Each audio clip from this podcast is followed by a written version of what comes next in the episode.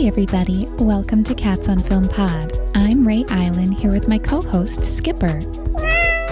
Thank you for joining us every Tuesday as we review cats and film. You can support us at pod.fan slash catsonfilmpod.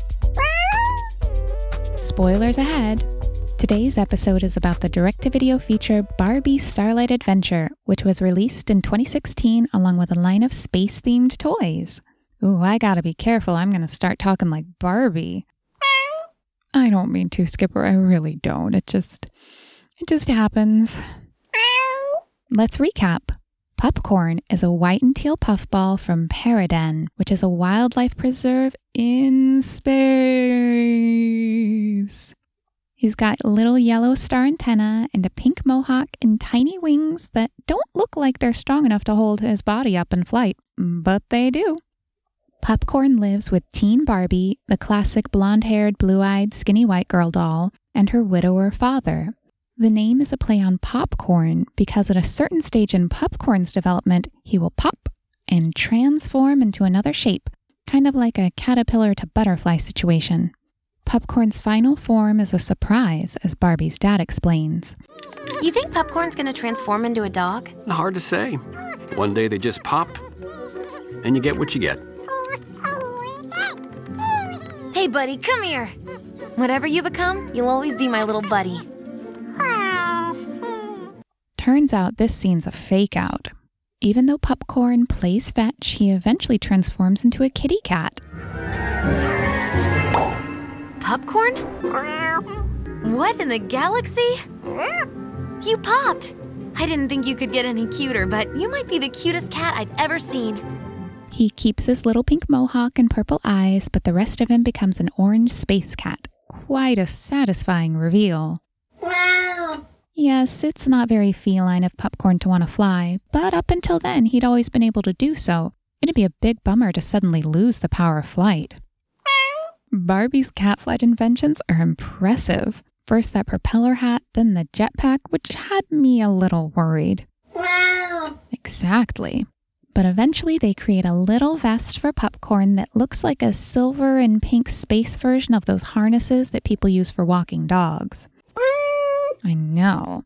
But instead of walking Popcorn on a leash, the harness has two propellers on the back that Popcorn is immediately skilled at using to fly around the space castle. Popcorn's flying skills are just as impressive as Barbie's engineering skills. All the jobs she's had over the years pay off. Then, while Popcorn's having fun flying around the castle, a robot servant of the king catches him. Not cool, but the robot is nice about it and returns Popcorn to Barbie. The king, however, is decidedly not nice about Popcorn and Barbie playing in his space castle. Barbie, you should be in your room, keeping to the schedule. I'm heading back there now. I was only building a machine to help my cat fly, and... Oh, you're right. That's more important than being in bed so you don't sleep through saving the galaxy. I... No excuses.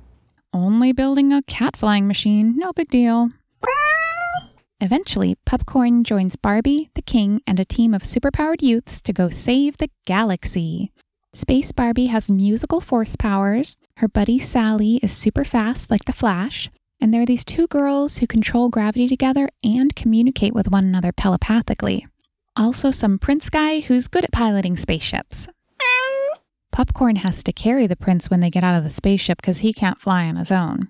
But the prince does a good job of piloting that ship, so that's cool. And he finds the entrance to the chamber at the heart of the galaxy and displays a Looney Tunes level of physics by not falling until he realizes that he should be falling. Always a great gag. And Popcorn gets to ride on one of the little floating glowing spheres that Barbie activates with her telekinetic force powers. Her powers manifest as swirls of multicolored glitter. The whole movie's derivative of Star Wars and Star Trek and Avatar and... I don't know how many other sci-fi stories, but none of those old ones has a clever helicopter cat. Plus, they did a great job with the visuals when Barbie's restarting the motion of the galaxy with her musical telekinesis. Yes, back to the one cat, Popcorn, a reliable and adorable teammate who is actively helpful in keeping the pilot alive to get the team back to the space castle. After they get back to the castle, the king declares Barbie Princess Starlight, and her dad shows up for the big party in honor of everyone on the heroic team, which is why Popcorn is there and not because he's Barbie's plus one. And then there's stiff computer-animated doll dancing to knock-off funk music. Pretty silly and fun. Well, Skipper, what do you rate the feline representation in Barbie Starlight Adventure?